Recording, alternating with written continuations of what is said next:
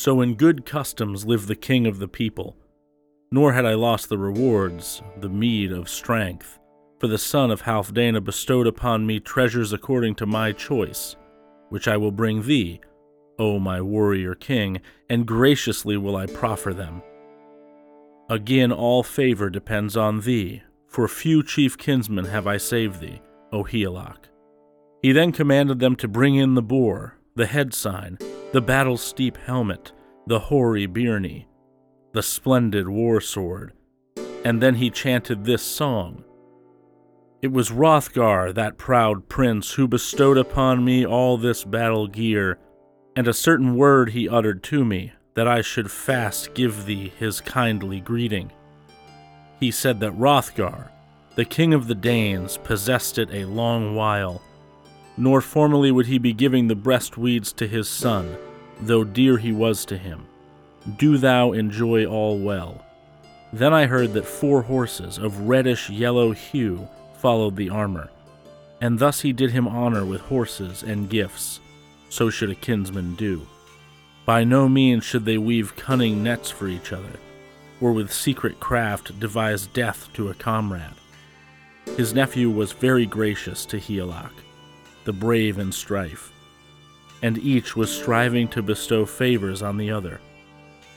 And I heard that he gave to Hygd the neck ring so curiously and wondrously wrought, which Wealhtheow, a daughter of royal birth, had given him, and three horses also slender and saddle bright, and her breast was adorned with the ring she had received. And Beowulf, son of Ecgtheow, so famous in warfare and in good deeds, bore himself boldly and fulfilled his fate, nor did he slay the drunken hearth comrades. He was not sad minded, but he, the battle dear one, by the greatest of craft known to man, held fast the lasting and generous gift which God gave him. For long had he been despised, so that the warriors of the Geats looked not upon him as a good man, nor did the lord of troops esteem him as of much worth on the mead bench. They thought him slack, and by no means a warlike atheling. Then the Prince of Earls, the battle brave king, commanded that the heirloom of Hrethel, all decked out in gold, should be brought in. For of swords there was no more glorious treasure among the Geats. And he laid it on the bosom of Beowulf, and gave him seven thousand men, and a building, and a throne. And both of them held the land, the earth, the rights in the land as a hereditary possession.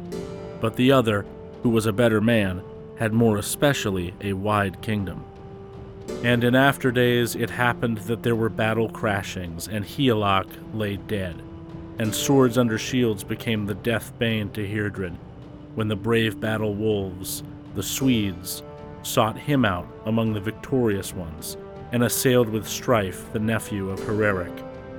And it was then that the broad kingdom came into the possession of Beowulf, and he held sway therein fifty winters, and a wise king was he that old guardian of his country, until on dark nights a dragon began to make raids. He that watched over the hoard in the lofty cavern, the steep rocky cave. And the path thereto lay under the cliffs, unknown to men. And what man it was who went therein I know not, but he took from the heathen hoard a hall bowl decked with treasure, nor did he give it back again though he had beguiled the guardian of the hoard when he was sleeping by the craft of a thief. And Beowulf found out that the dragon was angry.